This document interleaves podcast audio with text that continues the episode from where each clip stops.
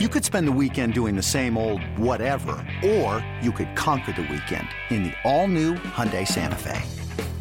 Visit HyundaiUSA.com for more details. Hyundai, there's joy in every journey. The Rays and the Reds at the Trop on Tuesday. The Rays in a 2-1 hole bottom three, but Logan Morrison looks to change that, facing Amir Garrett. Ground ball through the left side that will score one. Here comes Dickerson rounding third. The throw from Duvall, not in time. And the Rays have taken a 3 2 lead. And this one hammered down the left field line and gone. Drove home a run and scored a run. Pops this one up into left field. It's got some carry to it. Back to the wall. It's gone. 3 2 pitch. Swing and a miss. Struck him out tap foul. Actually, a swing and a miss. It went off the catcher, Sucre. He rebounded quickly to throw out Duvall at first base. That'll be a strikeout. And that will finish the Reds seventh. They trail 6 2. A one and two count. He's flinging it toward the plate. And here's a line drive into left field, and that's a hit. And they're going to wave around the runner, and here comes the throw. It'll not be in time and it is a six to five ball game. Well, it's a 2-2 count.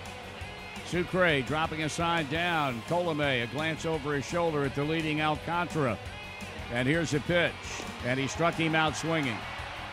And they hang on to win. The Tampa Bay Rays do. Despite three runs in their last two at bats, the Reds fall short and lose tonight 6 to 5. Rays hang on for the 6 5 win. The Rays belted a pair of home runs to give them an AL high 113 on the season. That's one more than the Yankees. It's been a tough stretch for the Reds as of late, and despite a spirited comeback effort in the ninth, it fell one run short as the Reds fell to the Rays at Tropicana Field by a 6 5 final. Here is Cincinnati skipper Bryan Price.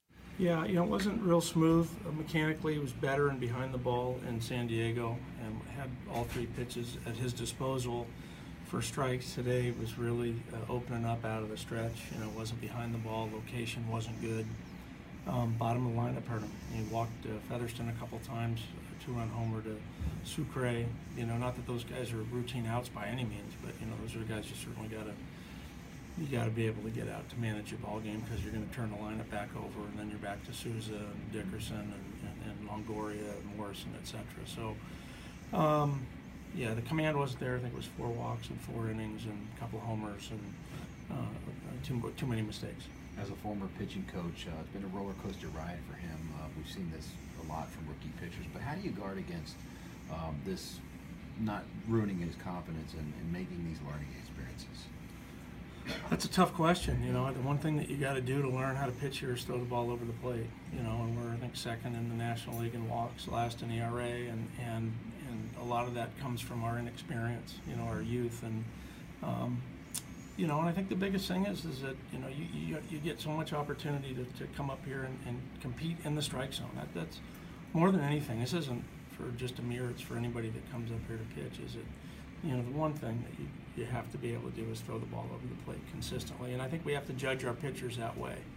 Um, base on balls is, is you can't defend it, and uh, it jacks up pitch counts, and it gets multiple extra runners on, on base, and hitters see more pitches, and it's just something that, that can't be an acceptable part of what we do in this organization. And unfortunately, for the last two to three years, it's been a huge, huge issue for us is, is command in the strike zone. So um, that'll be a challenge to Amir and a lot of the other younger pitchers. Is you've got to work on the plate. You know, work on the plate. You'll give up hits, you'll give up runs, but when you race the the percentage of walks, the number of walks, the number of pitches thrown, it'll certainly the numbers will start to work themselves down in a better direction. Amir Garrett is still one of the brightest prospects in the Reds organization, but his introduction to the big leagues as of late has been a rough one. His ERA is north of 12 in his last six outings as he was beat up again, this time by the Rays on Tuesday. Here is Garrett sharing his thoughts on the Reds' 6 5 loss to the Rays on Tuesday.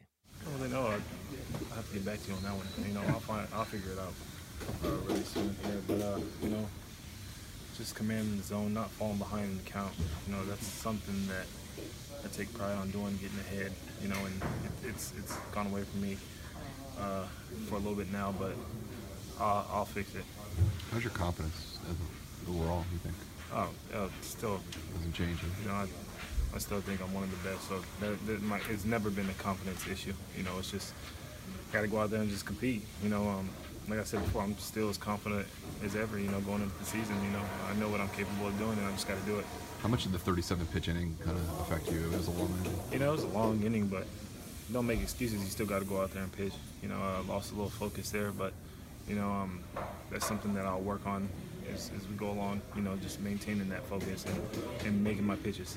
The Reds try to bounce back on Wednesday behind Tim Adleman. He'll be opposed by Erasmo Ramirez.